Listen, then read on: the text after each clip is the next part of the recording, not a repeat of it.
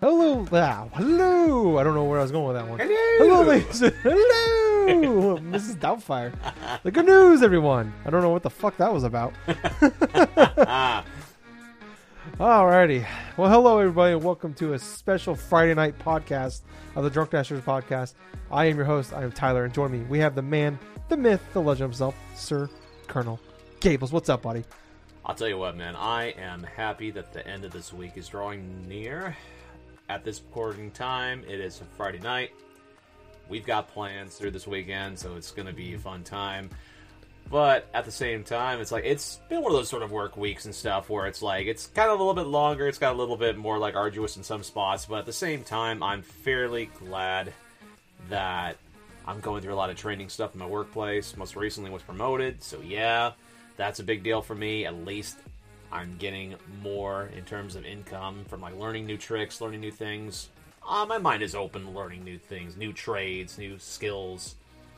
But uh, as far as other stuff is going, I mean, I'm fairly happy that football season is almost upon us. It's going to be the next couple weeks. I know.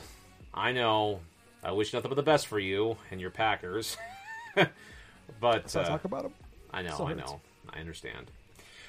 But other than that, man, it's like I, I, and this is even before going into video game stuff. It's like I am really interested in seeing how the NBA Finals square off because uh, for the first time in a hell of a long time, it feels interesting to see who will be inside the NBA championship, the NBA mm-hmm. Finals. You have you have like oh god the phoenix suns. That's right. You have Yep. the phoenix suns that are in the finals. They haven't been back there in a hell of a long time but they're facing off against the winners of the milwaukee bucks and oh god the atlanta hawks those Yep. two teams are fighting for like the eastern conference Game six stuff. going on right now. Yeah. I know this whole playoffs in general and stuff has been a myriad of injuries for star players. We're talking about guys like Anthony Davis. We're talking about guys like uh, even CP3, even though he was a little bit injured out for a time. Devin Wow. Booker broke his nose in like every single possible place. Yeah, man. Kawhi it- Leonard out, is out. LeBron was out. He literally didn't come back until the playoffs. Uh, Kawhi Leonard, Yeah. he was out for a while. Um, yeah, Giannis is out now. Trae, Trae Young is out now. Yeah, it's. Uh, I think a combination of playing in the bubble until October or November of last year, and then coming back f- four weeks later for a whole other season, playing seventy-two games in eighty days, and then going jumping into the playoffs. Uh, uh, I, th- I think just broke all, broke everybody down. So as what I've heard others, like another YouTuber say, and I do agree with this, this NBA playoffs has been cursed. yeah, but I mean, I, I don't wish ill will towards any player, you know. No. But No, it, it it's it's got less star power, but it's also but I'll tell you it definitely what. is for me. It's more entertaining. I mean, as much as I love like watching stars play, like I'm not like a I, I pay attention, but I don't watch it all the time. Uh, but like it it is more intriguing seeing you have two teams that haven't been to the NBA Finals since the early '90s, and two teams uh, that in the Final Four, two teams haven't been in, in almost 30 years, and the other two teams have never been. Yeah, that's what's fairly exciting about it because no matter what's going to happen, we're going to get a fresh franchise that will win their first NBA championship. Well, the Bucks won a said. like NBA NBA championship in like the '60s with a man we, we may have known Kareem Abdul-Jabbar. But that was like I think like Christ. '69 or something like that. So That is crazy to think about. yeah, But you'll have the Phoenix Suns potentially against like, uh, you know, the fucking Atlanta Hawks or something of that sort. you know, that, yeah, it's that it's could it could happen too. You know, that's it's just totally possible.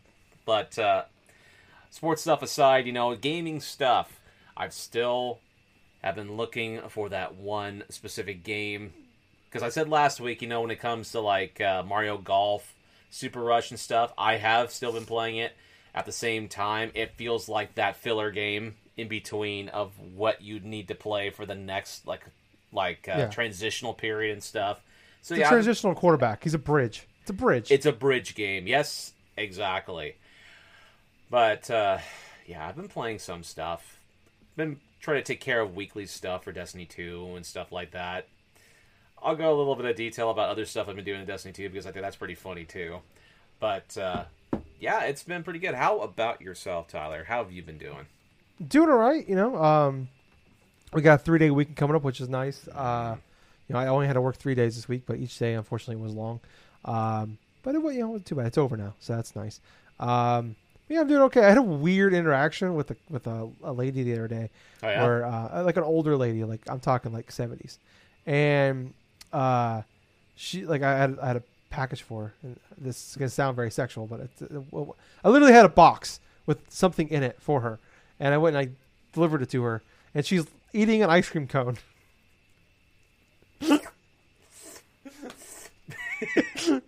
Hey, this honey, you got a package for me? I'm like, I just got this for you. She's like, oh, okay. And she's like, um, I'd offer you some ice cream, but I've already been licking it. And she, she takes another lick, and I'm just like, This is, you know, Gables. This is how some. This is how every Golden Girls porn parody starts. and I'm like, I'm out of here. I no, I was just like, I, I appreciate the offer, and then we made love. Uh, but you know, it was, you know, that's just kind of how things go. Um, And it smelled like sweat and regrets. Anyway, yeah, I mean, that was just me.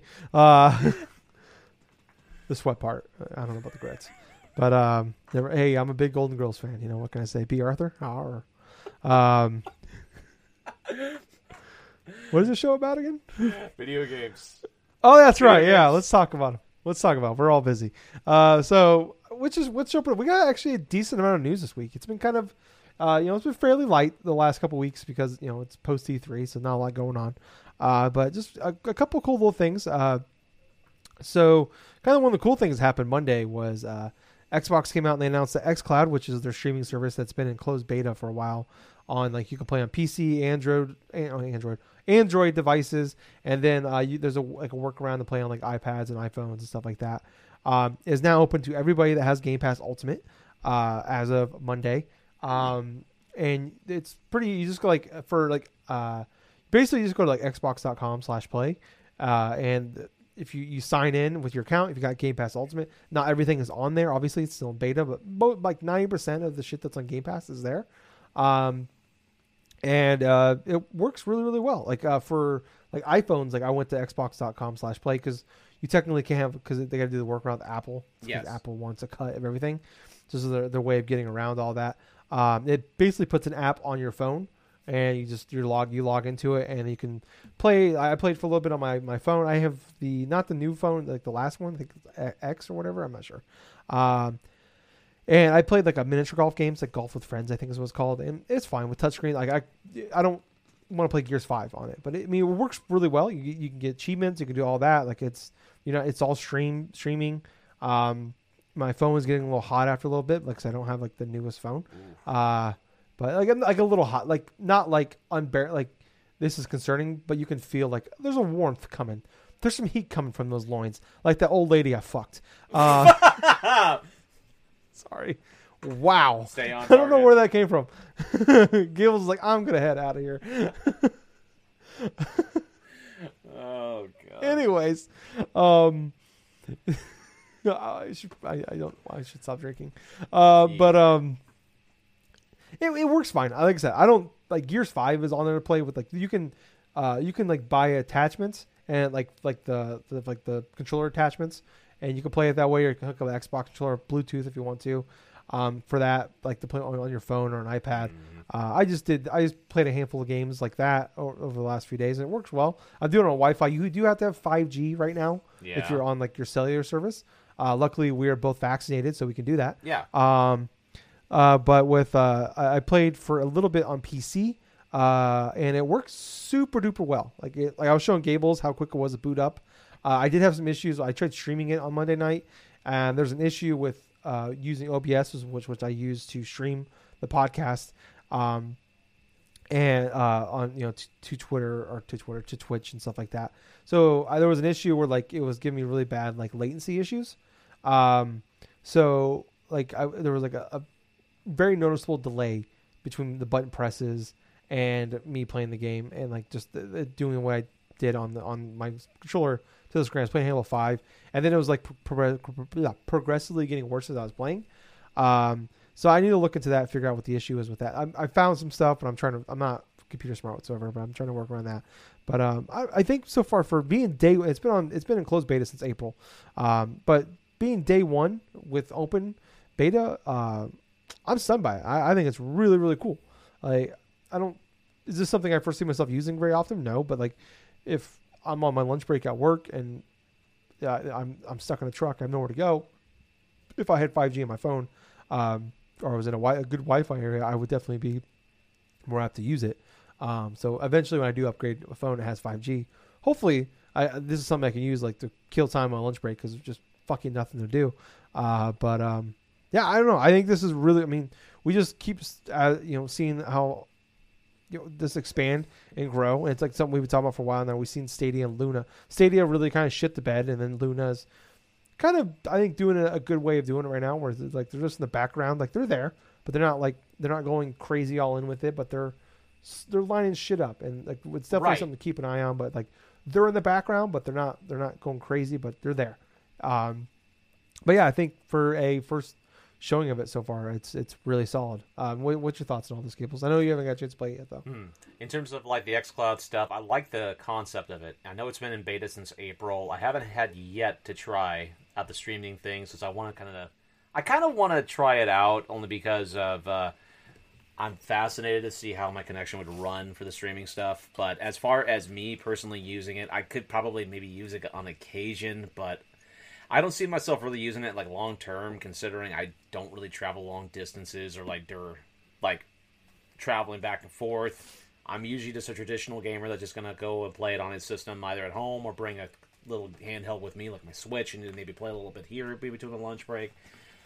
But uh, I like the idea. I love the idea that you can go through stream games on through Game Pass and stuff. Like if you wanted to play a game of like say Plants vs Zombies on Game Pass, you could do that. If you want to play maybe a maybe like a uh, a stage or a chapter or something of Gears of War Five, hey, you can do that too if you have the adequate thing and if you have that little shell thing that connects onto your phone.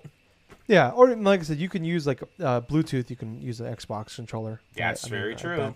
I've seen people you play like uh, people in beta were talking about it, uh, like with their iPad. They were playing uh, with, with the with the they were playing like Destiny 2 with the Xbox controller on their iPad. Huh. That's actually Yeah. interesting. Yeah, I don't know. I think it's cool. I think this is like I think I don't think streaming is the future of gaming, at least the near future. But I think it's it's definitely gonna be part of it. But it could be more. I mean, who fucking thought, you know, 15 years ago how big streaming services would be? You know, at once when Netflix got added on the Xbox, we never who would have thought how big streaming in our lives would be, um, with everything, music, uh, pretty much everything in entertainment, music, movies, TV shows, and now video games. So. I mean, it's the future. It's, I mean, it's definitely something to look out for. But uh, yeah, I don't know. I, I'm I'm really impressed with it overall so far. Um, moving on here to number two, though. Uh, so we talked we talked about this last week about Dead Space. Uh, yeah, I can't talk today. Dead Space is uh, coming back. Um, so we, we were kind of talking. Is this like are remastering all three? Is it a remake? Is it all brand new one? So basically, what it sounds like, what it is now, coming in. This is coming from multiple places, but uh, so the new Dead Space game is going to be a. It's essentially a reboot, but it's also like a, a semi remake, kind of like in the vein of like. Uh, it sounds like from what what I was reading is that like EA kind of looked at what Capcom did with the Resident Evil two and three remakes. It's like, well, we want to we like okay, well that's working, and then also we've seen how uh, EA has been a little more open minded about just doing single player games. Like we saw Fallen Order really taking off, Titanfall two. A lot of people love that one recently, but it didn't sell well. But that was more EA's doing than anybody's. But um, yeah. So they they seen that and they're like, oh, we, well, we want to do that. So it's, it sounds like they're they're basically going to try to take a lot of the stuff that worked in the original one, which I think I think that game probably outside of like graphically graphically probably still ages really really well. Um, and uh, so it sounds like th- this is what they want to do is like in uh, you know kind of modernize it like they what Capcom did Resident Evil two and three. It's being being made by Motive, which they made um, the Star Wars Squadron game, the flying game that came out in twenty was that twenty twenty or twenty eighteen. I think that was 2020. Is that 2020? Oh my fucking god! Wow. Okay, so they're making that, uh, and then they also did the Star Wars Battlefront 2 campaign, which was not good. but that wasn't really. That seems like that was more of an EA issue than it was a um, a motive issue. Um, but yeah, I, I'm you know I, I talked about last week. I'm I'm I would think I part of me would want just a more so just get it sooner. Just give me the Dead Space remaster. But I, I I'm obviously not going to bitch and complain about a brand new Dead Space game. As long as I mean, it sucks that uh, the original studio is gone. But uh, I mean, I'm all for it. What about you, Gables? Yeah, I'm pretty much on the same boat as you. If it's faithful to the original Dead Space and it's has modern conveniences and stuff like that that'll help it play better and have a bunch of good graphical fidelity stuff. I mean, there's really isn't anything to complain about. But that being said, you know, I don't want it to be like one of those games that's going to be stripped out and all of a sudden have little microtransaction things just put inside of it in case that you want, you know, the whole experience of the damn thing. But Yeah. uh, yeah. Yeah, I mean, it is like I said, it's just anything with Dead Space news wise is awesome. Um, but moving on to our third story here. So PlayStation has been a little busy. They've been buying some shit. So they bought. They officially announced that they bought Housemarque, uh, which is the people that made Returnal. Um, and then also they announced um, that they are buying another studio called uh, I think it's pronounced Yeah. N I X X E S, uh, which I mean, no one. I don't think most people have ever heard of. It's one of those ones you've probably seen the logo for because they work on a lot, but they're not really well known for any main games. So they're more of Right. a port studio and like a side studio. So like they they've helped a lot with like uh, Marvel's Avengers. Like they handled like the so like the, the specialty I guess is like PC ports. Um, and then like doing helping like the, they're like the side team on some stuff. So like most recently they they did the Marvel's Avengers PC port, which um, I heard that was actually pretty broken at the beginning when it first came out. Uh, but I, that sounds that sounds like it was more of a rush thing than anything. Uh, then also they uh, well I was reading something I, I've lost it. I lost it. Gail- I've lost it officially. Ah. Gables. I completely lost it. Uh, I was I lost in the article, but they they've basically they port help port a lot of like uh, like uh, a lot with Square Enix Right. uh, uh, in particular. But like, um, yeah, like I think like they help some of the ports of, like Final Fantasy games, shit like that. So yeah, this is. It sounds like probably what's gonna be is more of them just. uh For Nixxes, is more about helping with like the, the PC ports of their games. That was PlayStation's been porting more games to PC. It sounds like it's more having them work on it instead of their in-house studios doing all the work. Ah. What- What's your thoughts on both of these studios, Gables? Honestly, I think it's a smart acquisition for Housemarque Games, considering how popular and how successful they've been with Returnal since its launch. As far as Nixxes, I think it's a Yeah. smart idea for Sony to acquire them, considering that if they wanted to try to take away like resources in regards to having their own in-house development studios go through and try to port these games to PC and avoid certain like hassles and stuff, like for example when uh, for when Horizon Zero Dawn was released on Steam and stuff like that, how many issues that had at launch and stuff. And there are some parts they're considered like still having issues with, but yet they have gone through, patched a lot of what they did and stuff to try to fix and alleviate those set of problems without me actually having played it on Steam. I can't really say to and from like how the experience is.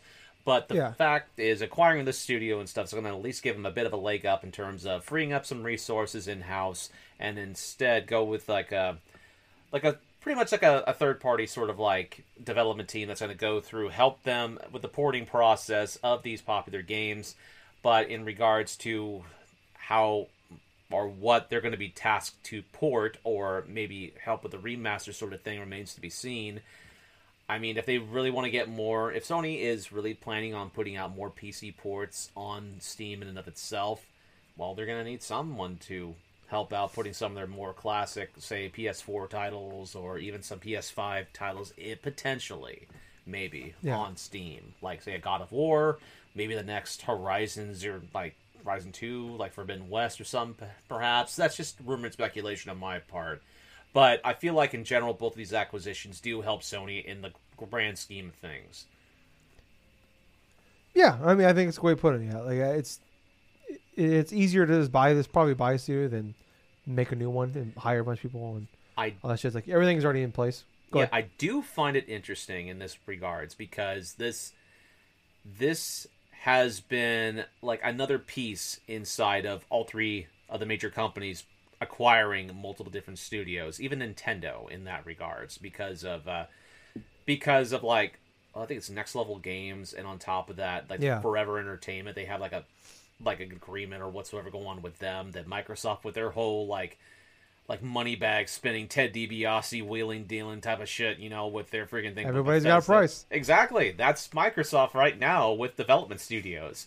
But having Sony go through, you know, trying to match things neck to neck and stuff, securing what works for them along with something that's going to help them in another foray in another field, you know, it's interesting seeing everything coming all full circle because nobody wants to be that one company that is not investing and loses a whole bunch of resources to their competitors because this is Yeah. exactly what's going on yeah, I think definitely for like you look at some of the stuff that PlayStation's about re- recently with like uh, Insomniac and um, uh, Housemarque. Hmm. Uh, like th- those made those really make sense. Kind of like with the next level games with Nintendo when they just bought them earlier this year, where it's like it's like you pr- pretty much primarily only work with these guys, so it just makes sense at this point. You might as well just buy them yeah instead of paying to get milk from the cow. Just buy the fucking cow. Um, so that makes sense. Um, you know, it's so, and, it's definitely like an interesting time right now. Where with with uh, really the last year plus now with, um, from what I understand, like I'm not like a, a major on like how uh, inflation and all that shit works and like interest and everything, but what the la- you know obviously with COVID and everything like that, like the businesses are putting money in a bank to get the garner interest like interest low levels are really low right now, so they're not really making any money on that shit sitting there, and they'll make more money by buying shit and then you know turn around and selling shit with that, and now they just make money off of that thing instead of money sitting in the bank, slowly making a little bit of money, or in some cases, a lot of places, it was so bad that they were actually take like if the interest level was negative, so the longer money sat in the bank, the more money you lost. So it's like that's just kind of Wow. interest level or um, uh, inflation is going up, which obviously always is. So interest levels are low, so you're not making any money by keeping it in the bank, and it's actually becoming less valuable valuable because over time shit costs more money. So it's it's just it's more it makes more sense for businesses to just buy shit that'll make them money than just sit in the bank and make no money. Uh, and that's just where we're at. And I, I think, and obviously we are definitely like um, Jim Ryan came out. I think it was Jim Ryan. Or no, uh, Hermen Hulst too is the head of PlayStation.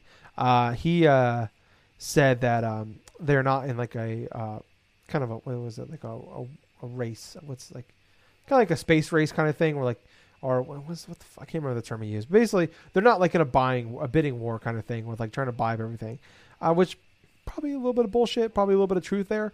Um, like they PlayStation and Sony and as a whole don't have the money to spend like um, Microsoft does. You know, obviously, like we talked about before, like Microsoft buys um, Bethesda for eight billion dollars, and then the next quarter made nine billion dollars in profit. Like that's if PlayStation spent or Sony spent eight billion dollars, they'd be negative as a as a company for the Right. next year. It would take them a whole year to plus to make that money back. They can't afford it. They could afford to do it, but it would hurt them.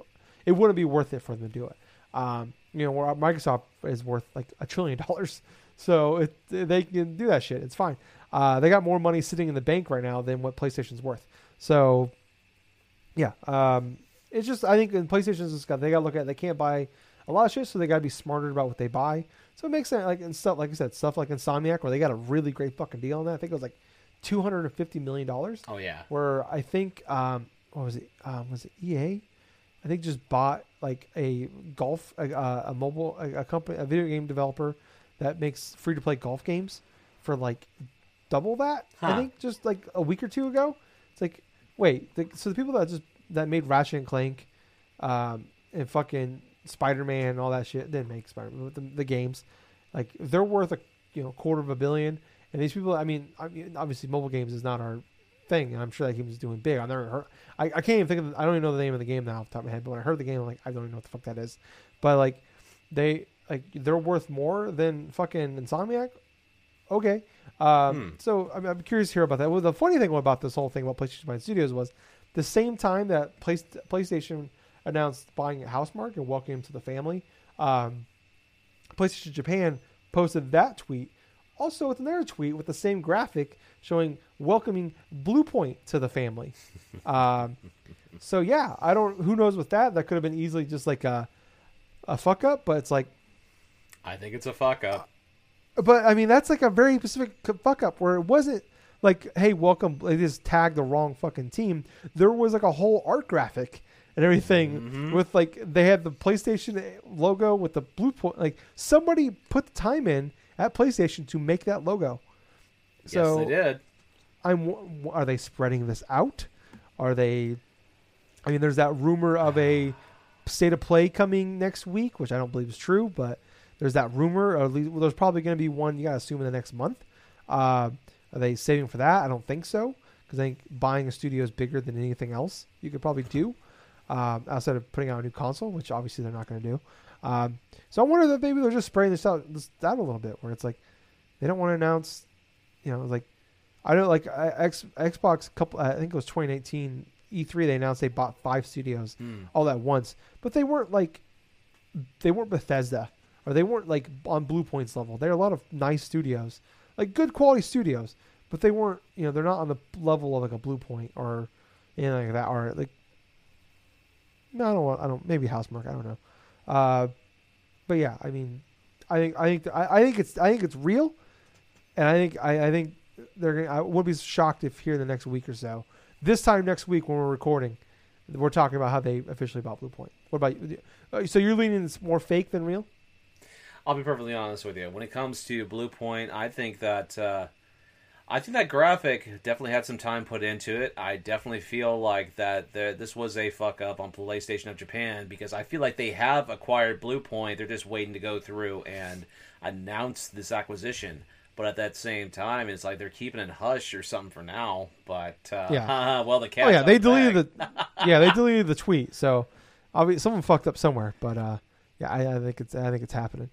Um, but let's let's move on here, Gable. So there's been that we've been talking about this forever, um, and this is something like I mentioned a while, just actually just last week or was it last week about Blue Box? Yeah, Blue Box was last week. Um, about like whole like how that whole thing going on with. There's been the rumor that Bloober Team, the people that made the Medium and uh, Blair Witch Project, um, and Layers of Fear, Fear um, that they're making a um, uh, uh, Silent Hill game. Okay. Sorry, I spaced out there. But uh, so there's been that rumor, and then I mentioned how like the guy who did the music for the Medium was also the original guy that made the music for Silent Hill. Hmm. He did an interview a few months back saying that they're gonna the next game that he's working on will be announced this summer, and it's the one you've been waiting for. And that's been going on for, and he's been working with Bloober Team for a while. I think he worked on a couple other projects with them as well. Um, so now it's officially announced that Konami and Bloober Team have signed a new strategic cooperation agreement that will see the companies create games together. Um, Mm. so yeah, that's something that's, that's uh, so they're working together on something. They're making a game together. So um, from here it says Konami said it was excited to work with Bloober Team and other highly regarded development par- partners to produce games from existing and new IPs. So new IPs there. Well, what, so that could be something. Uh, and then Bloober Team did say a few months back that they're working with somebody on a very popular horror IP, and that was something that like okay, that that kind of got the fires going a little bit more on top of that with everything else. Uh, but there was some talk that oh, that, that could mean that they're working on a. They never said a video game IP. They just said a, a horror IP, which they made a Blair Witch Project game. That could be them working. They could be making a Halloween game or something. But anyway, so coming on, I'm reading from uh, Video Game Chronicles here. Uh, they also this is from Video Game Chronicles. Understands that Konami has already outsourced at least one other Silent Hill project to a prominent developer in Japan, and there could even be other developers working on their own project. So a lot to unpack there, I think. Um, where so now we know Bloober Team is officially working with Konami. Doesn't say what it is, um, and then also that somebody else is working on a Silent Hill game, and it's a prominent Japan studio, which I don't know. I mean, I don't think it's Kojima. Honestly, I don't. I don't think it's Blue Box isn't a Jap- Japanese studio. I think it's like Netherlands or something, um, maybe Austrian. Um, but uh, yeah, I don't know. Give us what's your, what's your thoughts on all this? Well, honestly, they've already went out of their way and stuff to like hint at, and like uh, you could pretty much grasp for straw. You could even pretty much grasp for straws at this point. I feel like they've been dancing around it for so long. Bloober Team, with the whole like horror IP and this and that and stuff, and then the act, and then like, the agreement, this coalition agreement between Konami and Bloober Team, kind of really put into perspective that you know it's heavily insinuated, which I kind of feel like is leading to some elements of truth that they are working upon some form of a horror IP, and I feel like that it is Silent Hill at this point because it's like there's a lot of there's a lot of things that are aiming towards like this being like a reality. I mean, you have the original like uh, music composer and stuff like that for Silent Hill on top of like the various things that you're getting for things that uh, some developers have said via the interviews and stuff, all this other rumbling around and stuff. As long as it's not like revealed to be a Silent Hill mobile game or pachinko machine, you know that that would actually be pretty. yeah. that would be pretty fucking hilarious. But uh, as far as the other thing is concerned, in regards to a predominant Japanese development studio working on the Silent Hill R- IP, I mean, it could honestly. There's like a handful of develop, like companies that could be potentially working on it. I mean, yeah, the most obvious one possibly would be maybe Hideo Kojima, It's like like studio in that regards. But uh, at the same time, I mean, he's working on that whole like uh, director's cut edition of like Death Stranding and stuff, and also a supposed exclusive Xbox game, which we don't even know Yeah. what that's going to be. At, It's gonna be a cloud. It's gonna be a cloud based game. Um, That's all we know, and it's gonna be exclusive to Xbox. Yeah, so- I- I really- Xbox. I really don't think it's Kojima's studio. It's not Kojima Productions, but at uh, at that same point, it's like there are other various like uh, development teams. I feel like that could potentially do. I mean, I'm thinking about. Oh God, I'm trying to think of like other ones that have done horror IPs in in that regards. You know, I mean, I can't. I can't. I mean, really- I'm not like I, I'm not like a, a top knowledge on studios in Japan. Like we obviously we all know the big ones, but it's like prominent Jap- Japan developer is like I don't, I don't. I mean, it's, it's not Square Enix. I don't think. I don't know who would make it at Square Enix. No, that's a publisher more so than a developer, I would think. But Yeah, that's true. But I'm just yeah, that wouldn't make sense to go to, from one publisher to another. Um, yeah, I don't know. I don't. I mean, I I, I should I kind of want to look into that more and see. I, I want to read into that, see what some of the rumors or possible leaks coming out because no one's no one's really. It doesn't seem like anybody's saying outright. Okay, this is like these are possibilities, but that's that part stumps me because I just. I mean, it really sets it up that you think Kojima, but like you said, I don't think it's like could it Kojima like that deal he has he just signed a letter of intent with Xbox to make an exclusive game for them, but it's not an exclusivity deal as far as he can only work with Xbox. Um, so he could technically possibly be working, but he could just be like an executive producer or something that's of very his true. game where he just fucking he read the script a couple times, kind of shit. Kinda, you know, like see in movies like executive producer, producer, and he like he like he fucking chipped some money in, or he showed up to the set a couple times, and they gave him an executive producer um, role on it or whatever. But yeah, I don't. I yeah, I don't. I'm stunned by. I'm stumped by that one. Yeah, you and I both on that. But at the same time, at the same time, I kind of feel like that uh, the Kojima Productions probably wouldn't be working upon that that aspect of like a Silent Hill title if like you have Bloober Team that could potentially be doing just that, if Yeah. for what it sounds like.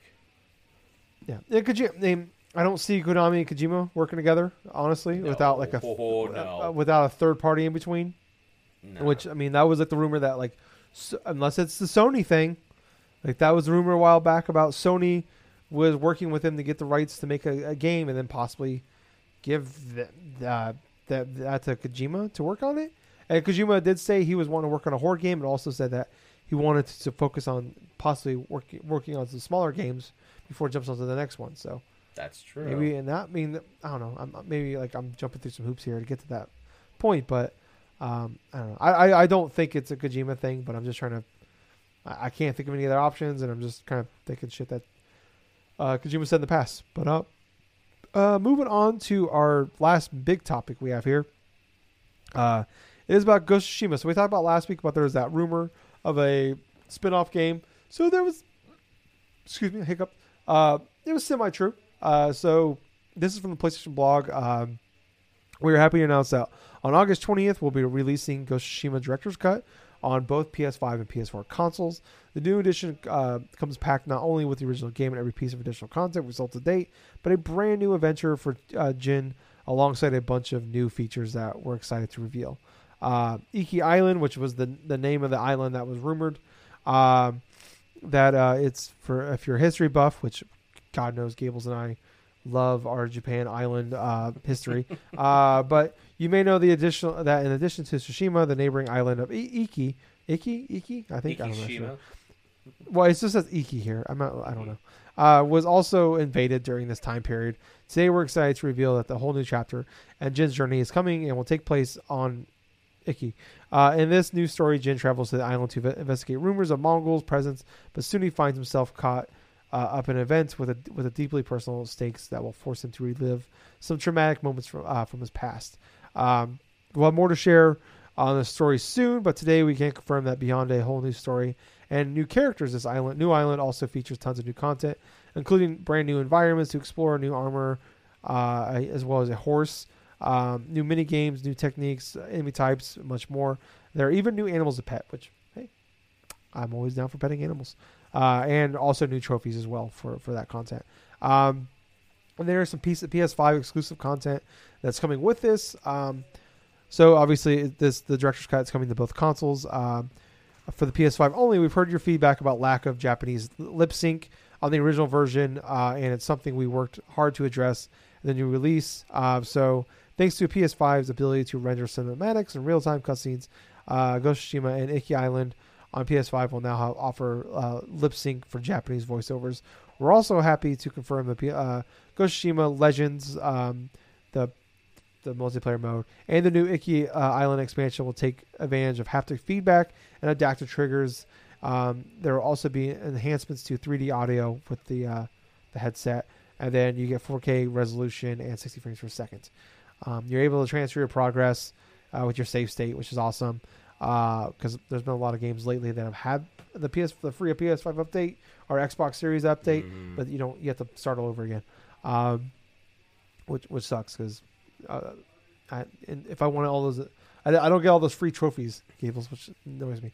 Um, for the for the Iki extension or uh, expansion, uh, to be able to play that, um, you have to have at least uh, have gotten to Act Two of Tsushima. Um, so there is a time period. We've already beat the game, obviously, not a worry. Uh, alongside updates, um, or, yeah, other updates alongside the director cut. Anyone who already owns Ghost of Tsushima will be able to download a patch containing some new updates. Once again, many of these updates uh, are directly thanks to the constant stream of feedback you've been providing. Uh, blah blah. All players will receive a patch with new accessibility options for alternate control layouts. Blah blah. blah. Moving on. Uh, I want to get to the point here. Um, so there's some more updates coming to Ghost of Tsushima Legends, but that's gonna be free of charge for everybody because the Legends was was free initially. Um, so here we go. Pre-orders and upgrades. Um, Ghost the director's cut will be will come out August twentieth, and it'll be for PS5 seventy dollars, PS4 sixty dollars. No surprise there. Um, you'll be able to pre-order uh, on digital on PlayStation Store or physical versions from various retailers. If you pre-order at participating retailers, you'll get a digital uh, mini soundtrack. I'm still not finding the point I wanted to. Okay, here it is. If you already own Ghost Tsushima on PS4, uh, you can you can pre-order an upgrade to Director's Cut on PS4 for twenty dollars. This upgrade will become available on August 20th. Uh, starting August 20th, if you bought uh, Director's Cut for PS4, you'll be able to upgrade to the PS5 version for for ten dollars. Um, you can also up, uh, upgrade directly from the PS4 version um, to for thirty dollars. So, Gables, if you want to play, there's a lot to unpack here. Yes. Um, basically, to, to make a little more sense with that last part, if if you already own the P, the copy on P, if you already bought Ghost of Tsushima on PS4 and you still currently have a PS4, but you want the director's cut, you have to pay an additional twenty dollars for the upgrade. If you if you own it on PS4 but want to get just the PS5 version, it's it's an additional ten dollars. But if you want that and you want the PS5 version as long as as well with the director's cut, which is the expansion and everything else, it is thirty dollars. Um, so yeah, um, a lot to unpack there. I mean, I don't know how you want to go go about this one, Gables. Overall, just kind of you want to break it down however you want. What's your overall thoughts on the expansion, uh, the, the the price point, and all that? What, what's your, what's your thoughts and everything so far? From what it sounds like from the expansion, this would have been better off selling it as like an individual sort of experience in and of itself. To be perfectly honest with you, from what it sounds like, it's like a meaty. It's a meaty expansion. You're talking about like diff- a lot of different story elements and stuff. A separate story from the main content of the game, which takes place after Act One. Then you have like the different skills, different this and that. You know, I mean, all the other stuff between the Japanese lip syncing and the haptic feedback. That's standard. That should that it. I don't care about that. That should be automatically inside of this No, but I mean, game, I'm- personally. They need to cover it at least. Yes, though, they did that cover because then we'd be asking. Yeah, yeah, I think I think Andrew Goldfarb did a good job in terms of like structuring how he wrote that article. fuck yeah, man. But Andrew at that Goldfarb, man. time- out there catching Pokemon up in Seattle and shit. Sorry, go on. but uh, yeah, but uh, constructing, like deconstructing what has been already shared right here, it's like if you're someone that has yet to purchase Ghost of Tsushima and you have like a PS5, obviously you're gonna wait and wait for August and stuff and get the seventy dollar thing, and you're gonna have everything right then and there and stuff. But you know, it's seventy dollars for a game that has been out for over a year now. On top of that, you have Not even a year. not even a year. Yes, that's true. It's not even a year. Hell, August. At that point, it's going to be at least over a year, because I think Ghost of Tsushima released July of last year. In my honest July seventeenth. Yeah, July seventeenth of last year. So that quick of a turnaround right there. You have seventy dollars for this full game, right, for PS5. I mean, that's good for someone that's probably have never played it before. Yeah. But uh, for someone that's playing the game on the PS4, or you know has the PS4 copy like you and I pretty much do, or maybe had at one point, we have to pay an additional thirty dollars just to upgrade it to the PS5 version, and on top of that, freaking get the director's Well- cut, right? We we have to pay ten dollars just to upgrade to PS5, Oh, and then uh, then you got to, or either you pay if you just want the PS5 version, you pay ten dollars upgrade. Mm-hmm. If you want the director's cut, with has everything, it's thirty dollars. okay. So let me get this straight. So I'm paying ten dollars to upgrade to PS5, and on top of that, an additional thirty for the director's cut. No, no, no, no, no, no. Just either ten or thirty. Okay, so either or, quintessentially. Yeah, like I've stated before, man, it's like it pretty much kind of screws a lot of us that have actually went through and uh, spent the money first and foremost back when it first released. Because we paid sixty dollars for this game new when it first released. I paid eighty. or yeah, Tyler's case you paid a little bit more and stuff because you wanted to get a little bit more of like uh, this, you know, the content and stuff, like the mm. special, like a limited limited edition type of stuff. I want the special horse that they fucking killed in Act Two. But Spoiler alert. Sorry.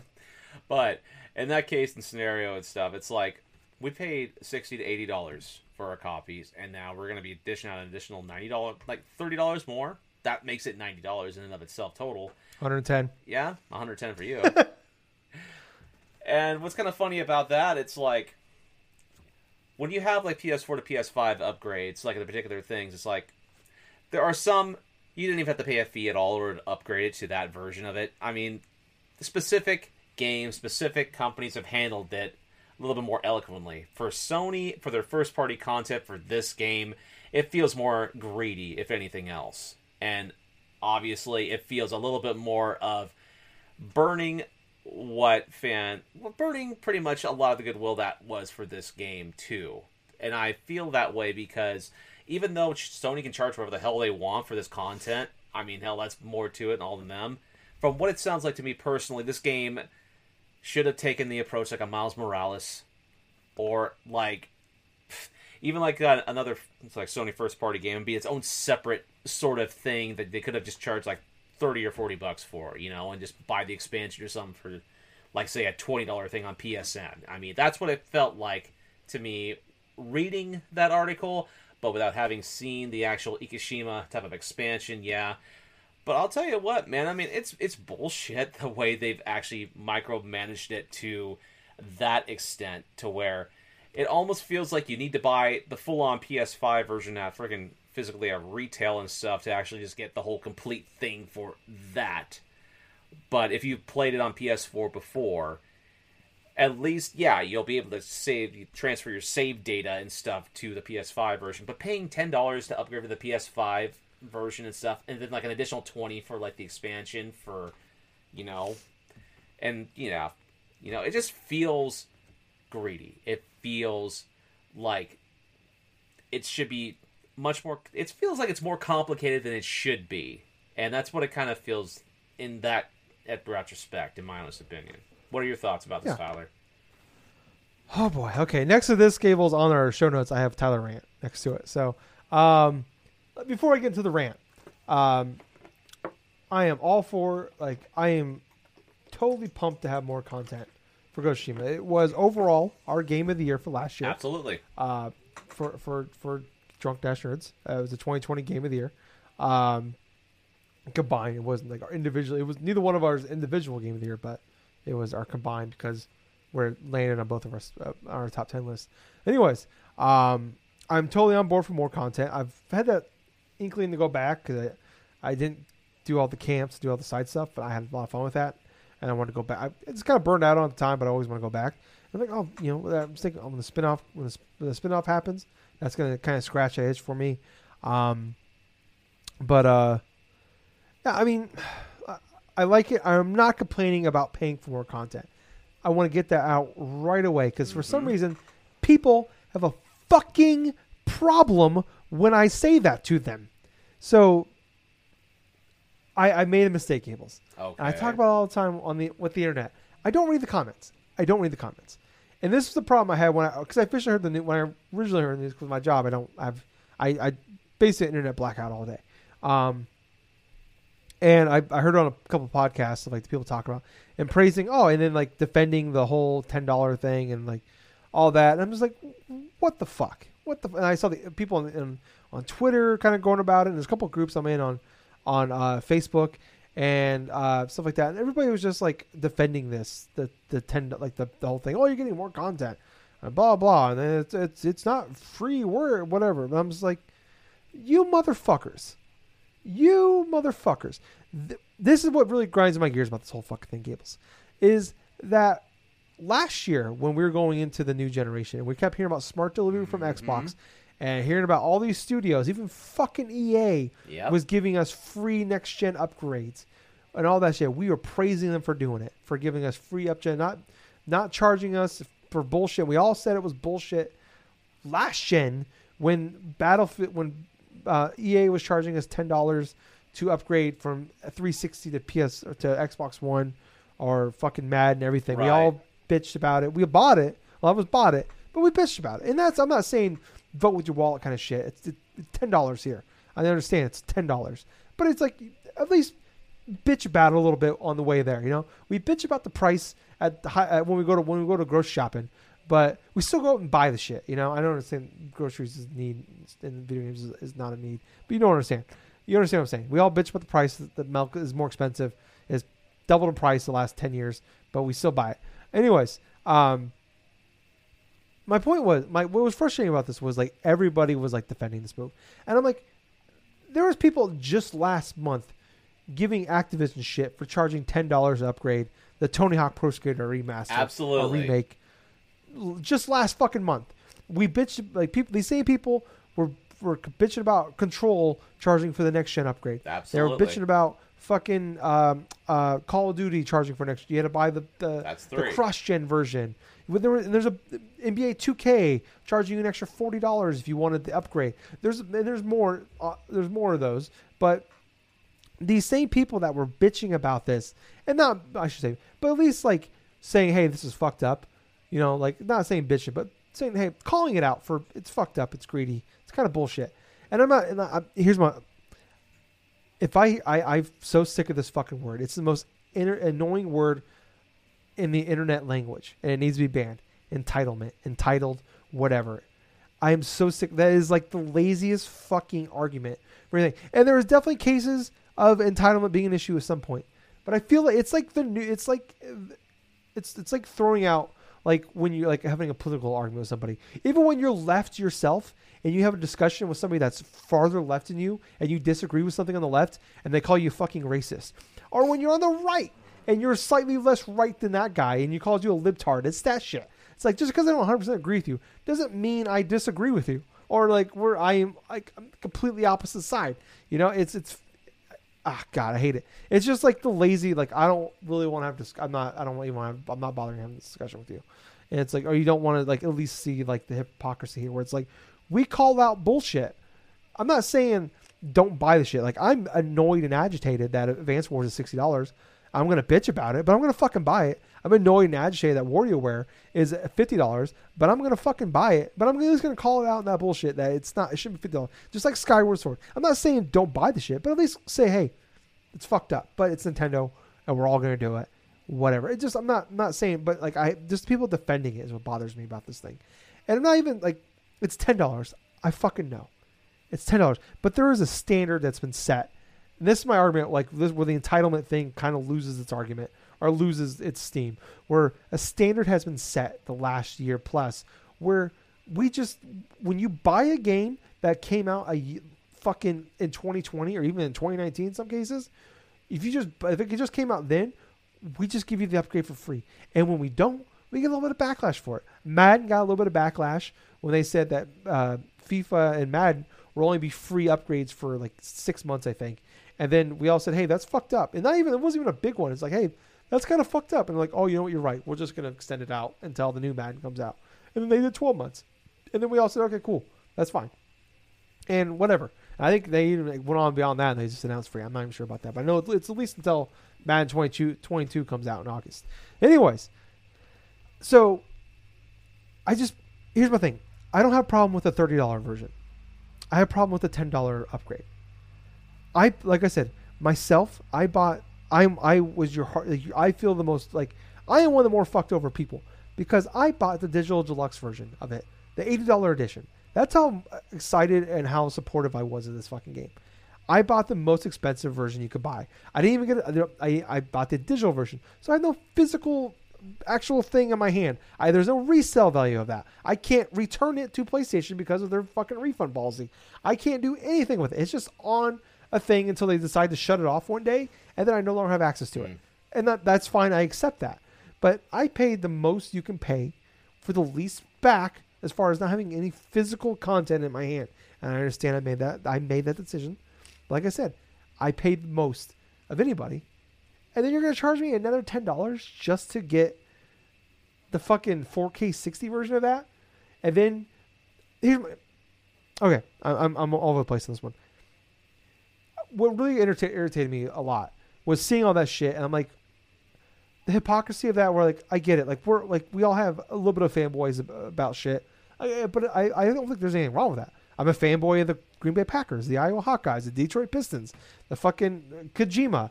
Like I, there's a little bit of fanboy in me about Nintendo, but even though I bitch most about Nintendo, I'm still a fanboy of them. The PlayStation, I lean PlayStation. Like that is things I don't hide, but I, I'm open to that, and I tell people that when I talk about shit. It's like, hey, I lean this direction, but I still feel like you should point. Like, there's nothing wrong with leaning that way or being a fans of those things. Like, we are fans of shit. There's nothing wrong with that. But at least call the bullshit out when you see it. That's what that's my thing. And then I saw this one guy on a Facebook group. I mean, it's not talking shit. I just want to point that. out. It's another one. And he's like, kind of pulled. He didn't really go on a rant, but he just said like, I have. He, he pointed in there. He's like, I have zero issues with the third with the thirty dollar thing. I just think it's kind of fucked up to pay the ten dollar thing. And everybody just fucking. Re- I I read the comments, Gables. I read the fucking comments, and it was just the. Re- it was like a hundred comments of the same fucking post. Well, I they're not working for peanuts. It, you're getting more than just the fucking. Uh, you're getting more than just an upgrade. You're getting all this extra content. They're a multi-billion specifically said dollar it- company, for God's sake. yeah, I mean, here's my thing. I have no. I understand. You're getting an expansion. That's mm-hmm. fine. My point was like, but he said in the fucking thing, original post was, I think the ten dollar part's fucked up. He said he's totally understands the thirty dollar thing. He's probably gonna buy it himself. Yep. And uh, and it was just a, it was a repeat of the whole thing. And I rebuttal back to some people, and it was like a, it was the same thing. And I ended up like calling back like I would basically in written form, less characters, obviously, more concise. I would say my my rebuttal back to these people, some of these people about he said in there, he's fine with these. Like I said, he's fine with the thirty. He just thinks it's a little fucked up with the ten. It's like this is uh, this is not entitlement. There's a standard, and we've all, including people on certain podcasts, who have condemned and also said, "Hey, that's awesome when other people give us free upgrades for shit that we've already paid for, instead of charging us again." Now they're praising and defending it. They're giving and it a that's all it is. That's exactly Yeah. what they're doing. Basically, They're people are giving it a pass. Yeah, and and that we're all hypocrites about shit. I get that, but I just I'm like, why is it as soon as it's PlayStation? And I understand this particular group is a PlayStation leaning group, but I just like there's a point. It's like just fucking call it out. And then I got called a fucking goddamn Xbox, not an Xbox, but a fucking uh, basically a, an Xbox or a Nintendo fanboy. Some people, one person called me an Xbox, one person called me Nintendo. There was that. I'm like, and then I, I end up messaging the guy. I'm like, I think we should just both tap out on this thing because it's just like a repeat of like basically the same comment over and over again. And then when you rebuttal, nobody either either they don't respond back to you or they just call you a fucking fanboy of another thing. Sometimes or it's a not. hater. Sometimes it's not even worth arguing with people. I know, and I broke my cardinal rule. Like I, I've defended the way I, I'm. I'm really good about the way I use social media, where I don't get into the dark shit of social media about politics or shit like this. I usually avoid it. Um, and this time I couldn't. I just, I was just like, I wanted, because I, was like kind of stunned by. This wasn't just one podcast. This was multiple podcasts, multiple podcasters, people I saw on Twitter that are podcasters, blah blah. And I was like, I just kind of want to see what the fan base is saying about this. And and it was just like I can't believe it was basically just regurgitating what the what the podcasters were saying. And then there was obviously people that were saying, "Oh, these guys are just PlayStation shields," which I don't think is true.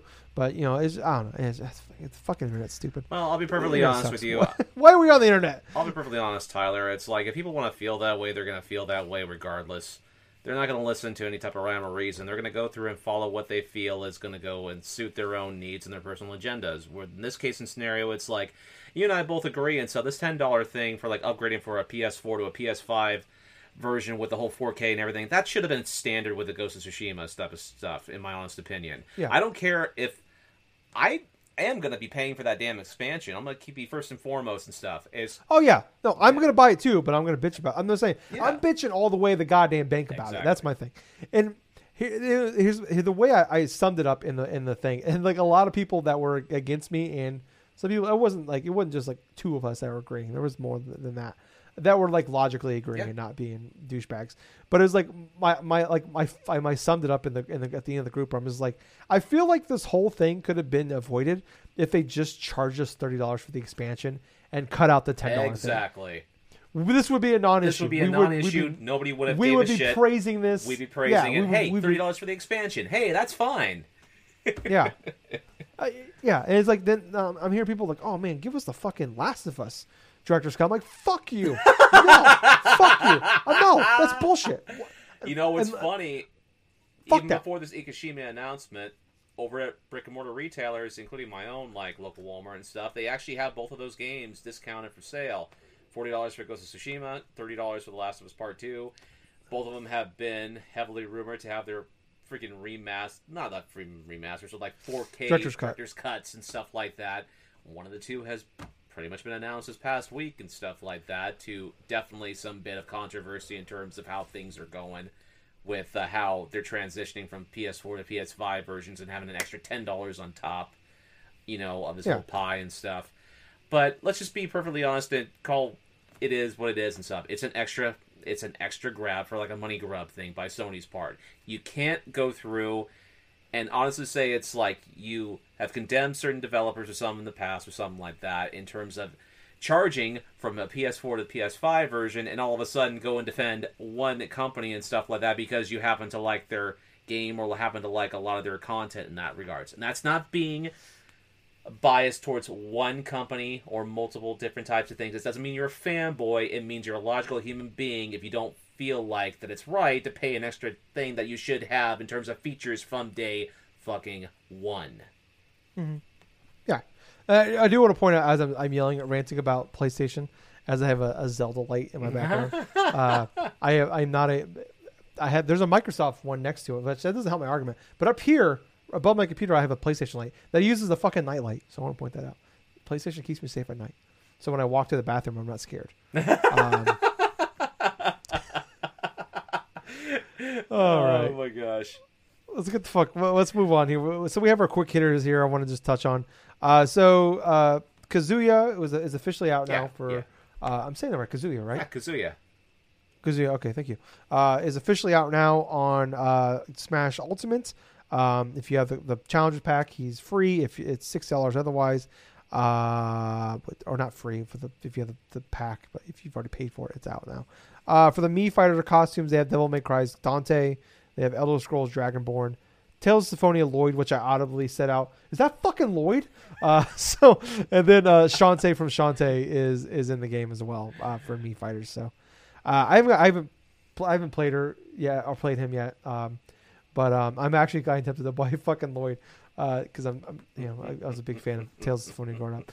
But um, yeah, I mean, uh, give you guys a chance to play, to play him, or are you, are you uh, curious about buying any of these the costumes? I'll be perfectly honest with you, man. I'm waiting to the last character to be unveiled before I even try to get Fighters Pass 2. I've done the Oh, you exact. haven't bought it yet? Okay. I haven't bought it yet. Honestly, I've done it like the same thing that I've done with other fighting games, including like Street Fighter Five and whatsoever. Tekken Seven is another good example where I've waited until the entirety of the season pass thing, so I know what characters I'm getting, what stages I'm getting, and this and that. Kazuya looks fucking fantastic, dude. He looks like he's Yeah. gonna be an overpowered character for like uh, the competitive scene from the onset, from what Sakurai was going through in depth. He's definitely the character that has some of the most moves in regards of any other fighter, because a lot of his moves. You know how like some Smash characters use like like four different directions in that regards with their attacks and stuff. This dude could go like eight Yeah. different directions based upon his like well, his Tekken lineage in that regards, you know? I mean, I really do love a lot of the elements inside of Kazuya because it's like you have a lot of his uh, signature moves, his, like his twin piston attack and stuff like that, and all of a sudden that sort of like that Mishima sort of like spin kick that he does and this and that. But what was also interesting about it is like they added like 39 tracks to Kazuya's like from Yeah, Tekken. aw- it's awesome because you got incredible. you got like fucking tracks from like Tekken 3. You even got the yodeling thing from like Tekken 6. And I'm like thinking to myself, it's like, oh my god. As soon as I hear that freaking song, I think of Tekken 6 because when I played that on 360, it's like that song, that was the stage I practiced on and stuff like that. And you basically Yeah, could take what- out sheep. What, what's incredible, I think they said that um, there's over, I think there's like 1,080 something tracks now in Smash Ultimate. So there's a good chance when this is all done uh, done over with, there's gonna be over 1,100 tracks in this game, Absolutely. which is insane. It is. Insane. like like freaking Sakurai said, this is his life's work. This game is Yeah. pretty much his life's work. This is the culmination of all the experience that he's done. So having all these characters from different fighting game franchises, different like IPs across multiple companies, multiple characters clashing on one things. Hell, here's a good case and example. Inside of his demonstration things, he had a match where he composed a team like a five v five team, like guys like Ryu, Ken, Terry Bogard, fucking like uh oh god, Kazuya, obviously, and stuff, and like even like guys like Captain Falcon and all this other shit. You know, all these all these fighting game like like popular fighting game characters or mainstays and stuff. Just seeing like Kazuya and stuff facing off against like Sephiroth or Cloud Strife or something, and like just all these pipe dreams that you would have thought of like if you were a teenager and stuff back in the day. Because you know what, we've all had that situation or that one like story or argument and stuff like, okay, well, who would win in a fight with like such and such character from like Final Fantasy with Sephiroth or with like Simon Belmont from Castlevania? You know, it's like it's like those type of like playground sort of conversations or like talks you'd have. I was more of a. Predator versus uh, Teenage Mutant Turtles kind of guy. Uh-huh. yeah, Well, you. know what? You know, given enough ideas and something, I, I wouldn't be surprised if that would happen. You know, WB Ultimate 2. Ultimate Make two. happen. Jesus. Oh, but uh, dude, Kazuya does look pretty damn good. The stage in of itself, it's like a destructible sort of environment. I do like that inside of uh, some of the arcade mode and stuff. You have Heihachi that's like sitting inside the inside of his dojo, inside the corner and stuff, and they'll he'll, actually stand and acknowledge if ever somebody gets like knock someone out for a KO.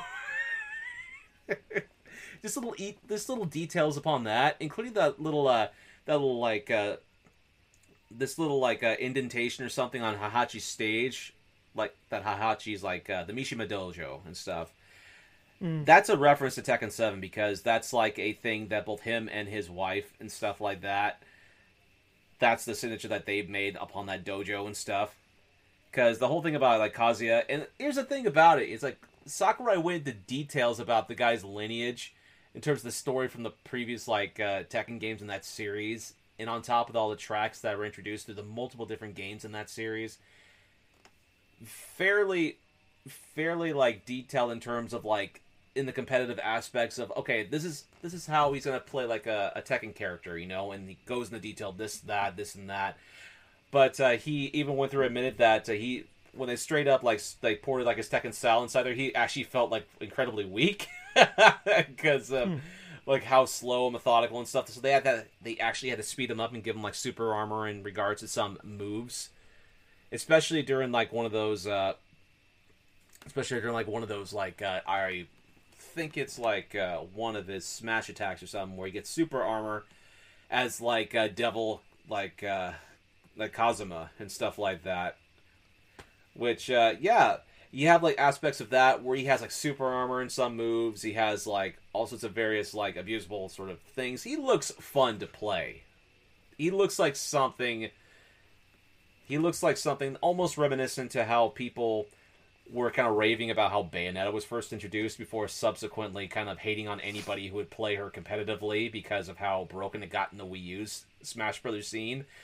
But uh, I'm already seeing people like just using Kazuya online and like tr- like through YouTube yeah. videos and stuff, and they're having like a fucking blast. I mean, the one person I like following, love keeping track of Maximilian Dood. I mean, he's doing his whole like late like this whole like a legacy thing for like uh, Kazuya Mishima and like all this other shit. So it's like I'm fairly happy that uh, the reveal of like Kazuma and stuff has actually looked fairly good and like a lot of good stuff. You know, I'll play them eventually, but then again, it's like I'm waiting for Fighter Pass 2 to finish up.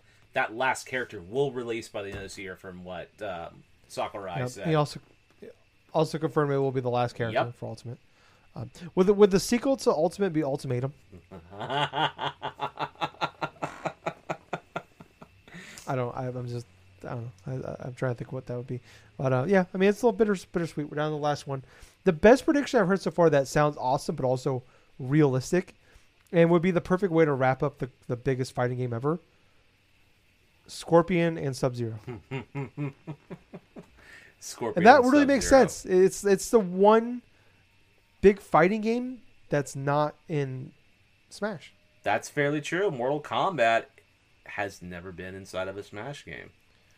Yeah, I mean, there's, I mean, there's, I know there's other popular fighting games, but like, as far as like with the lineage that we've seen of like a Tekken and shit like that, like nobody, uh, nobody like that's still around and still popular today I know, right? outside of Mortal Kombat. That it. I think one that- I think that'd be awesome. big franchise that's totally like the big elephant in the room and stuff that people have known about. You know, I mean, having a Mortal Kombat character would make sense. Another third party character from another company, like say like a, a Master Chief or even like maybe a Crash Bandicoot, may actually be in that regards. But I feel like it's something. It's something incredibly special because this is going to be something that it's going to be the last character that he's going to unveil for this game. That's like his life's work. This has got to hmm. be a big character reveal. If you know, if like anything's to be like believed and stuff, this it could potentially be a Nintendo first party character. You don't know. It'll be the female version of of, of Chrom. Oh God. Well, there's no female version of. Chrono. Oh no. That's that's yeah. Be- Was like I, I know what I'd almost respect it if they just the last character in the greatest fighting game ever was just another Fire Emblem character or just another one. I would I'd, I'd almost Yeah, we're not. I would we'd it all in the moment it'd be fucking awesome. I think down the line we'd be pissed, but at the moment it'd be like you know what? Yeah, okay, you, that's perfect. That's good. That's good. um, moving on to our last quick here though. Uh, Control and 505 Games are Remedy. Uh, 505 Games have teamed up together and signed another deal that they are working on, continue working on Control. Um, they're they're working on a multiplayer game that's going to be four player uh, PVE. Um, no, it's going back to the old house. No idea what the fuck that's going to be. If it's going to be like a um, Back 4 Blood style thing or um, or what that means. And there's also another thing in there that there, there's a there is an additional uh, control game that'll be in the works, but no idea if that's a sequel or what that's going to be. But I have zero. I don't who the. F- there's too many goddamn multiplayer games already out. We don't need another one. Um, why tack on, uh, make a whole other game of a of something that's not actually a fucking Uh, I understand you want to keep the Control franchise alive. I, I understand that. I would love a sequel for Control. Um, I really would, but I know um uh, Remedy is very busy. They, they have an uh, exclusivity deal with Epic. They are making the the um, Alan Wake remaster for the Epic Store and working on Alan Wake 2 right now. They have like four or five projects. They have Crossfire X, which is the Xbox exclusive game that's coming. Mm. Uh, they have like four or five games in development right now. Uh, so who the fuck knows when this is going to happen? But uh, I mean, Control would have been my game la- of the year last year if it hadn't had all the technical issues when at launch. But I know they fixed it a couple months later. It was fixed, but playing at launch was not good. But um, yeah, I'm, I, I just fuck. I hope we get Control. If we had to get a shitty Control multiplayer game to get the, to uh, to get to Control Two, I'll, I'll I'll live with it. I'll eat that shit. Not that I'm gonna play it, but the fact that we're just wasting everybody's time with that. Um, but yeah, moving on though, Gables, um, to what we've been playing. So you've Hmm. been mentioned that you've been playing uh, a little bit more uh, Mario Golf Super Rush. Yes. You're just kind of that, you're in that bridge state where you just kind of filling time until the next big thing is going on. I'm curious what you know on top as you've had another week with Mario Golf, and then uh, anything else you've been jumping into. All right, so yes, like Tyler just stated, and what I also referenced at the beginning of the show, I have been playing substantially more Mario Golf Super Rush. On top of that, I still remain that this is definitely one of those bridged games that you would play in the middle between big releases. I feel like Mario Golf Super Rush is a good game. I feel like that it could be improved a little bit more if it had more extra modes in that regards. Even like even like something as like classic like a ring shot mode where you could have like like uh how in the original Mario Golf 64 how you could do like a ring shot modes and stuff that would lead to potentially like unlocking different characters or even like unlocking different courses in that regards. I feel like the selection of courses like in general I feel is fine in what they went through and initially had, but I really feel like that they need to add some more courses to kind of flesh out a little bit more of like a feeling to it because from what I've played so far, I've really liked. I've really liked like the uh, the desert course that I had been going through this whole like Dusty Dunes, I think it's called. That course I feel like is pretty fun in that regards because you're you're you're going like uh, you're pretty much trying to navigate around Pokeys, or you could actually go through and hit through Pokeys for the golf ball and stuff. It's kind of Do they poke back? well, honestly, they don't poke back. They just kind of like scatter everywhere as soon as you hit them with a golf ball and stuff. It's kind of funny in that regards. But um, I've played more of the single player. I'm actually crossed the 40s now in terms of my character's like style. I got three out of six medals, quintessentially. I'm going to be aiming towards the silver badge pretty soon. But I feel like the first party, like the first, the single player mode, this RPG, golf RPG and stuff. I think it's fine. It's basic in that regards. It's it's not a bad thing, but at the same time, it's clear cut what the beginning, middle, and end sequence is going to be. But at the same point, I still remain like confident saying the game does a good job in terms of introducing you in terms of like the the rules and also emphasizes that you need to practice certain bits of the the fundamentals and stuff like that to get better at the game in and of itself. Now, granted, if you are a previous fan in terms of the Mario Golf games, you know what you're doing and you're fairly consistent upon what that stuff is. You could probably you could pretty much skip a lot of like the like the little like side missions here and there and stuff. Me personally, I'm a little bit rusty with Mario Golf. Haven't played one really since the gate that 3DS version of it way back when. So just going through a lot of side things, working on my putting, working on my approach work, working on like a lot of like uh, working with uh, the wind elements and stuff, how to navigate around that. But trying out some of the different type of functionalities with some of the the clubs, like there are certain variations in uh, terms of say specific golf clubs that will have a certain ability attached onto them. Like for example, you you gain access to like this. Uh, I think it's like a three wood that allow you to hit like a low trajectory shot, but allow you to skip across water, pretty much. Oh yeah. So okay. once you hit the ball and stuff, it'll go across the water, right? The water hazard, but it'll start to skip like a rock and stuff throughout there on the other side. I thought that was cool in the way that was presented. But you'll also have like other, like you'll have other have other type of gimmick on a golf clubs. Like for example, I have this nine iron, right? That is kind of like a crazy kind of curved sort of golf club. But its whole gimmick and stuff is that if you are either left or right handed, it'll curve like either as a fade or a draw shot and stuff, depending upon how you, uh, how like you hand. It's pretty much if you're like a regular or like a right or lefty in terms of like uh, holding the golf club, which I thought that's that's all right and stuff. But then you'll have some golf clubs that'll like like speed four, like a bullet bill in that regards, and it's more emphasis on speed. But uh, yeah, there are plenty of chances where you're going to accumulate a lot of funds and stuff to actually just buy out the entirety of like the the shop in that regards. So there are a couple things that I have bought from the get go. Like there's some permanent items and stuff that allow you to scope the terrain and actually see how far of a distance that you had to go through with certain shots. Why that was locked behind a shopkeeper type of thing in game is I don't know understand why.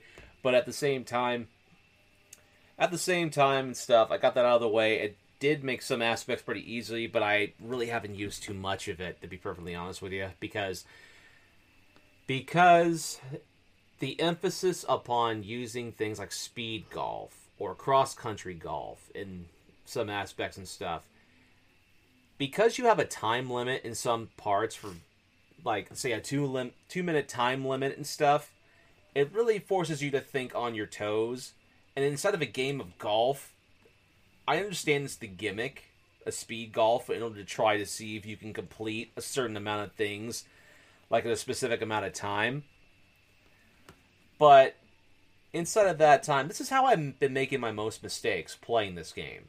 And the reason why I feel like I've been playing less in terms of quality, in terms of games that I've put into it in the speed golf portion, is because when I play golf games in the past, I do take my time and I go through and I have gotten better shots in regards to like thinking methodically because golf is a thinking man's sport quintessentially because you have to think about the trajectory of how the wind's going to blow or what type of club you're going to use in terms of like how you're going to approach how you're going to use it for like uh, do like a drive or how you're going to get yourself out of a bunker and stuff onto the green and stuff without you know quintessentially hitting it up maybe like up maybe uh, not even a few yards or something it just rolling back down to the start point you know? It's like there's a lot of strategy and a lot of thinking you have to do but in regards to the whole speed golf gimmick and stuff like that you're not really thinking about like the methodical way of how you're going to get your shot how good you're going to make your shot. You're thinking about how you're going to get to the hole and stuff and like make it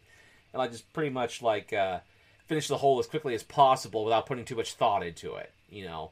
In some aspects yeah i can understand. They want to curve they want to make the aspect of a, a golf game more accessible because they wanted this just kind of have it snappy and stuff like that. Like oh you know what? We're gonna do this this this and that and stuff to help you help it feel more fun much more fluid and stuff like that. But at the same time they're taking away a lot of the skill element involved inside of it because if you go forth in the game of golf and you're not thinking about how well you're going to be able to do a shot because you're so like uh, you're so concerned that you need to finish this one hole within less than two minutes on top of you having to run from the tee all the way going through to that not taking in a large part where you'll hit some haz- you'll hit some hazards and stuff where you're probably going to be rolled like rolled over by an enemy or you're probably going to be hit by like uh, a couple of the CPU competitors or some or people that you're playing playing with and stuff like that. That makes it a little bit more frustrating in that regards. But I've found the most one of the more frustrating things about speed golf's element is like you'll go through, you have the little bar and stuff. If you've been paying attention to like the speed and the stamina meter on your character and stuff, you could easily go through and max it out. But I felt that more or less the speed golf in some respects have become sort of like a overused sort of gimmick inside of the game because getting close to about halfway through this thing, I'm getting kind of tired of like having to hold down the L button completely just uh, getting rid of my uh, my meter entirely, only to hit like another heart, like maybe increase it like almost like a little bit over halfway. Do the same thing again, collect coins so I can get a super shot and stuff like that, and then say the super shot for whatever you know. It's it's a for it's pretty much a formula of what you're going to be able to do. Okay, if this is going to happen, then this, then that, then this. It's fairly predictable, and it does get progressively repetitive. The only thing that doesn't make it really repetitive in some aspects is that you're pretty much going from one course to the other course. You don't spend too long on like one course to make it feel boring and monotonous. But At the same time, I told you that I'm already over halfway through this game. I've experimented with uh, the regular games of golf, which they have that for first and foremost, like on their solo player sort of mode. I haven't delved inside of every feature in regards to what this game has to offer. I wish there was more content that was readily available to make it a little bit more like interesting in some retrospects, but at the same time, I do like con the content that is there now. I mean, sure, they probably will add more courses and more characters like down the line, which they have with other Mario sports games before. But at this moment in time and stuff, this is definitely a game that I would try. I would suggest people playing on the Switch if one you have a group of friends and stuff that you'll want to play this game online with that are pretty much heavily heavy fans of Mario Golf and want to go through, or maybe you want to buy this one game or something to play like at a party or whatsoever, and just have like a bunch of fun, maybe like a drinking game or whatsoever. But I would definitely wait for a sale for Mario Golf Super Rush. It is a good game, Eh, but I feel like if you have your eyes set on a specific release coming towards like either this month or there's a specific game on the market now that you really want to play now, play that before playing Mario Golf Super Rush. Because while the game is good, it definitely is one of those games you need to wait on for a sale. Hmm. But in other games, I played a little bit more a Kaze and the Wild Masks. That gameplay is tight. I played a little bit more this morning before going off Point. to work. Sure, I'm not past the first the first world yet. I've been taking my time a bit of this game, but from what I'm playing, things are solid. The collectibles are fun to collect. It has that same sort of feel that I like from Donkey Kong Country, the series that it pretty much pretty much goes through and pays homage to. There's even like a particular power up where you collect this sort of mask and stuff that lets you transform into a different animal and stuff.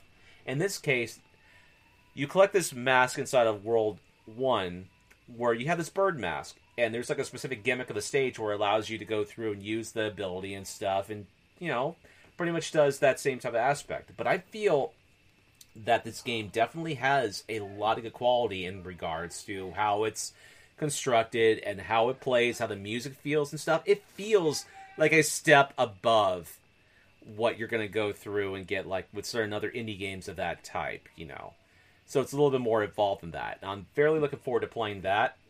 Other than that, though, in Destiny 2, you know, standard bounty stuff, standard like weekly stuff I was doing. But my friend and I have been doing a lot of like out of map sort of things where it's like we've been finding random like holes or something like that in some of the worlds, like say in the EDZ or even like on Europa or even on Nessus and stuff, where we find these little holes in the map that Bungie have not patched, and all of a sudden we go through them and we're like below the environment. We're seeing all these broken sort of ass things. We're seeing spawn points still like enemies. We're seeing this and that. I mean, granted, we've both of us have easily spent so many hours playing the game and stuff, and we're trying, we're doing whatever we can. It's just to make things a little bit more interesting. Even like on some of the newer content, like some of the uh, expunge missions that uh, we're doing, we're playing through and stuff. We're finding holes in like certain environment stuff. We're just basically just having a lot of fun. And what's hilarious, like a couple nights ago, we went through this one portion of the match, and that we went and got this one special emblem.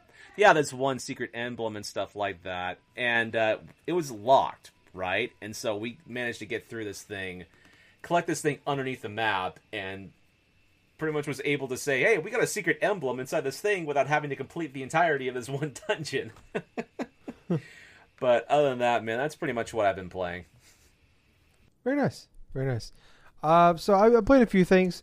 Uh, a couple of them not too much though. I, I, I mentioned I got the GameFly thing for a month uh, last week. Uh, so the first two games I got, I had uh, NieR Replicant. I was telling Gables for the show. I played for about forty five minutes. I, I can't do it. It's just it's it's a 2010 game and it feels it feels and looks like a game from 2010.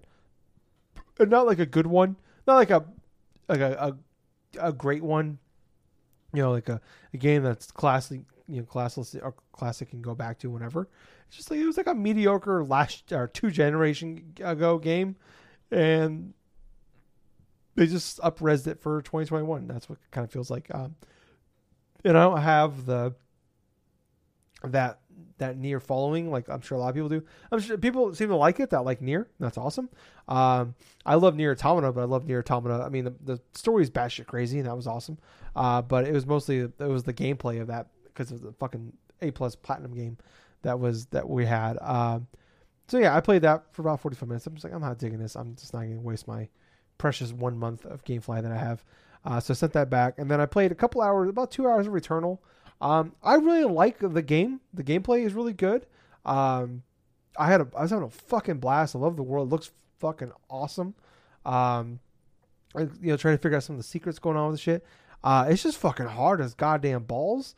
And I don't have the patience. I don't like roguelike, roguelikes. And that's like, that was my concern going into it. Is like, I was hoping that I would like, I would get into it enough that like, um, you know, like it would keep me going past like, like Hades. I, I loved Hades, but I don't, I hate, hate roguelikes. I don't hate, I, I shouldn't say hate.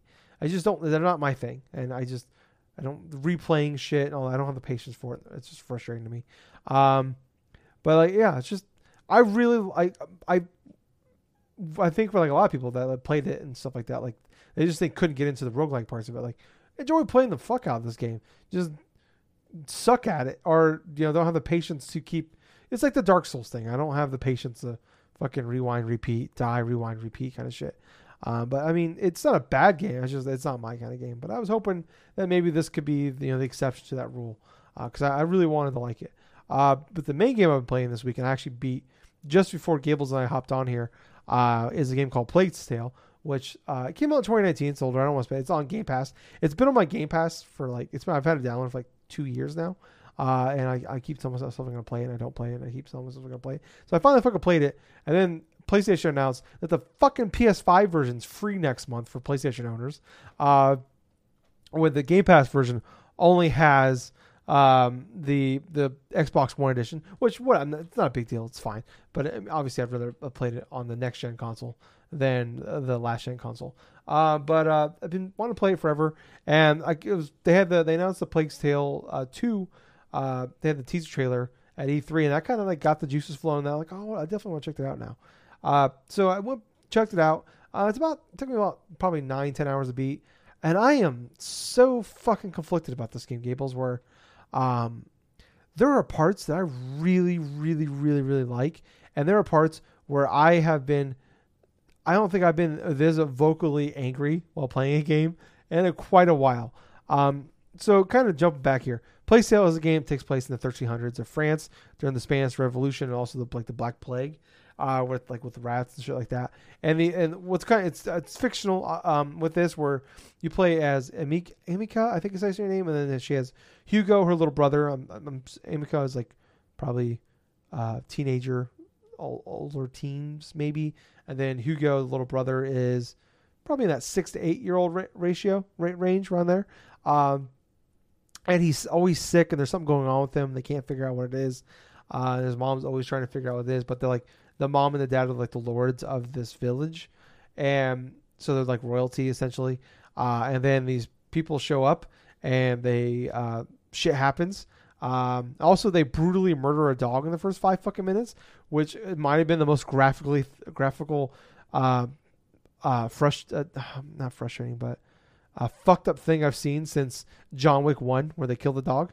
Uh, I've actually never seen that scene. I should say I've always fast forward that scene. I've seen John Wick like ten times. Always fast forward to the scene where they kill the dog. Uh, but um, anyways, like it, it, was, it was it was pretty fucking brutal. Uh, even for a 2019 Xbox One game, uh, it's it's like a double A game as well, so it's not the biggest budget in the world. But uh, so kind of the main premise of the game is shit happens, and now Amika and Hugo are on their own, and what's going on in this world is okay, the Black Plague's happening. There's like these people taking over shit. Like they're like, what's going on with with Hugo? What's this? What's so special about him that these that the Inquisition wants him? And then there's rats everywhere, and these rats just swarm you and they just eat you and kill you immediately. Like they just swarm you and they like they devour you in seconds. And it's mostly a puzzle solving game in the sense where like they they won't go in the light. They're afraid of the light. Uh, so you use light to like get to place to place. Uh, and then also there's like you know the soldiers around that if they find you they'll kill you immediately. It's one hit one kill for you. Um, the one thing Amika does have is like a sling thing that she has, and she can like throw rocks and kill people. uh, kill some of the soldiers with. Um, but she also has other upgrades you get throughout. So like ones that like light fires, ones that will extinguish fires. So like an enemy can have a lantern and there's rats nearby, and you can throw the fucking thing to put out the put out the flame, and then the rats will eat them, and you can use that as a distraction to get by them. Then you get a bunch of other upgrades as you go along. Um, and I got some some of that stuff's kind of cool. It's not like overly challenging though. It's kind of like going with emotion. There's some stuff you definitely got to like stop and think for a minute, but I don't think it's like it's not like a crazy ass puzzle or anything like that. But it's like it's definitely intriguing. I like the world. I like the idea, like the mystery of like what's going on here. But I fucking can't stand that goddamn kid. Every every fucking minute, he, every syllable he said was like rage inducing for me. We're like, you suck. You are annoying. You are a fucking. You bring down everybody around you. Like you are you are a terrible human. Like he whines constantly. He fucking is. You got to take care of him the entire time. He just sucks as a character. Like if there, I got some Last of Us vibes in this game at points where like the like I was kind of playing. it, I'm like, oh, the, the- like the music kind of gives me some like Last of Us kind of vibes here. And then like the the crafting kind of reminds me of like Last of Us has a crafting table. Like I know it's not like the first game to have crafting and all that, but the kind of the way it all works out and the way even like the the screens pop up feels very Last of Us in some sense. And then even like uh, you have this child with you that there's something special about him, just like in Last of Us. But like at least Ellie was like uh, like helpful and she other than the part where she couldn't swim. But like other than that, she was pretty helpful and an interesting character. And this guy just sucks. Like I just there was a couple times where he died because he's a fucking idiot. And then I had to restart, and I was like, part of me was like, good, and the other part of me was like, god damn it, now I gotta play this whole section again. So it was a very mixed emotions in some of these parts. Um, but for the most part, like when those sections he wasn't in or wasn't in the way, like I really liked it. And there was like the, the gameplay is fun and it's fine. Uh, it doesn't like lean too heavily for the most part in like the combat. The combat is almost always like optional. Like you can sneak by people without without them ever seeing you, or you can kill them, or you can like like I said, you can use you know take knock out the lights and then they'll attack them. And you can you know move along. It's just very interesting. You meet some of the characters you meet along the way. I think Amicia is a really cool character. I think some of the characters you uh you like I said you meet on your journey are actually really interesting characters, and there's some cool building with them and all that. Um, it's just the last like two hours in this fucking game. I hated. So there's a section where you got to play as fucking Hugo, and he, if you thought he sucked before, he is ten times worse now. He is useless. He can't do a goddamn thing. He bitches and whines the entire fucking time. Kids suck. Why do we have kids? Why do we procreate? We should just stop now, Gables. We should stop now. We are grandfather. If you're pregnant right now, that's fine. You're grandfathered in. We are now stopping children from being born. There's too many of us, and they suck. Let's stop. Anyways, uh, Hugo. That's how much I hate Hugo. Is I think we should just kill humanity because I don't want any more children because of fucking Hugo. Fuck that kid. Anyways, I don't know why I'm so mad about this. I'm in a mood today. It's just I'm in a there's a there is an energy today about me, Gable. I don't know. Maybe because it's Friday. You know, I had to work today. Uh, I, I just beat this. It's also this shit's fresh, guys. Like I said, I just beat this like two hours ago.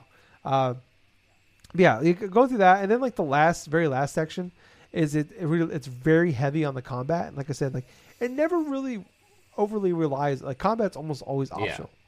Uh, in this game. And then in the last like section, it is like you you have to combat, and the combat is not really that good to like make you like. I never really wanted to go in. You don't want to go in guns blazing, kind of shit, because like you get overwhelmed very easily. Because they could chuck a spear at you, one hit, one kill, you're dead, an arrow, whatever. And it's like there's parts where, like the last chunk of it is just like you play as Hugo, and then you fucking it's combat, and it it, it was so frustrating. Like the like just basically, and it's like there's one pattern to to beat this pretty much, and it's just live die repeat of fucking figuring out the pattern. It wasn't like oh I- I'm good at this game. No, it's just like okay I gotta kill this guy, and then or I gotta distract him, and then kill him, and then distract him and kill him, or I gotta kill kill kill, in this order. It, it's ah, it's just and then one of the worst bo- final boss fights I, th- I think ever in a game, um, ever maybe not ever, but it's one of the recent memory. It's one of the worst ones.